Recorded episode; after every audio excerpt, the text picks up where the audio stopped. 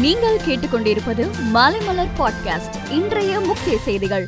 Corona இறப்பு எண்ணிக்கை குறைத்து காட்டப்படுவதாக வெளியான தகவல் உண்மையல்ல என மத்திய அரசு கூறியுள்ளது. இறப்பு எண்ணிக்கை அதிகமாக இருப்பதாக தகவல் வெளியான நிலையில் மத்திய அரசு மறுப்பு தெரிவித்துள்ளது. மணிப்பூரில் சட்டசபை தேர்தலுக்கான பாஜக தேர்தல் அறிக்கையை கட்சியின் தேசிய தலைவர் ஜே பி நட்டா வெளியிட்டார். அதில் பொருளாதாரத்தில் பின்தங்கிய மற்றும் பிற்படுத்தப்பட்ட பிரிவை சேர்ந்த பெண்களுக்கு அவர்களின் கல்வி மற்றும் மேம்பாட்டுக்காக ரூபாய் இருபத்தி ஐந்தாயிரம் ஊக்கத்தொகை வழங்கப்படும் என தெரிவிக்கப்பட்டுள்ளது. மேற்கு வங்காள சட்டசபை முடக்கப்பட்டுள்ள நிலையில் பிரச்சனைகளை பேசி தீர்த்துக் கொள்ளலாம் என முதல்வர் மம்தா பானர்ஜிக்கு ஆளுநர் ஜெகதீப் தங்கார் கடிதம் எழுதியுள்ளார். பஞ்சாப் மாநிலம் பதான்கோட்டில் காங்கிரஸ் பொதுச் செயலாளர் பிரியங்கா காந்தி பிரச்சாரம் மேற்கொண்டார். அப்போது வேளாண் சட்டங்களுக்கு எதிராக போராட்டத்தில் ஈடுபட்ட விவசாயிகளை ஒருமுறை கூட பிரதமர் மோடி சந்திக்கவில்லை என்றார்.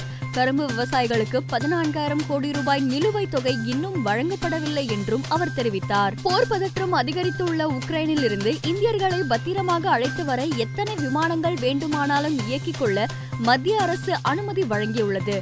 விமானங்களை இயக்குவதற்கான கட்டுப்பாடுகள் நீக்கப்பட்டுள்ளன.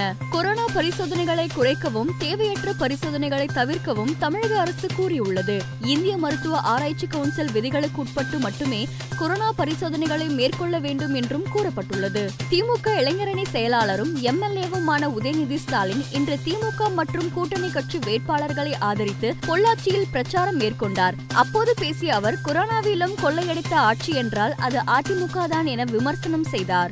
திண்டிவனம் நகராட்சியில் போட்டியிடும் அதிமுக மற்றும் கூட்டணி கட்சி வேட்பாளர்களை ஆதரித்து முன்னாள் அமைச்சர் சி வி சண்முகம் பிரச்சாரம் செய்தார். அப்போது தனக்கு தரப்பட்ட போலீஸ் பாதுகாப்பு வாபஸ் பெறப்பட்டுள்ளது என்று கூறிய அவர் தன்னை கொல்ல மீண்டும் சதி நடைபெறுவதாக கூறியுள்ளார். நகர்ப்புற உள்ளாட்சி தேர்தலில் நாம் தமிழர் கட்சி வேட்பாளர்கள் அறுபது பேரை கடத்தி சென்று வாபஸ் பெற வைத்ததாக கட்சியின் ஒருங்கிணைப்பாளர் சீமான் குற்றம் சாட்டியுள்ளார். ஆப்கானிஸ்தானில் தாலிபான் ஆட்சியாளர்களின் கடுமையான கட்டுப்பாடுகளுக்கு மத்தியில் காபூலை சேர்ந்த சோடா நஜந்த் என்ற பட்டதாரி பெண் சிறுவர்களுக்கு இலவசமாக பாடம் கற்றுக் கொடுக்கிறார். கடைசி வரை களத்தில் நின்று அணியை வெற்றி பெற வைப்பது முக்கியமானது என இந்திய கிரிக்கெட் அணி வீரர் சூரியகுமார் யாதவ் தெரிவித்தார்.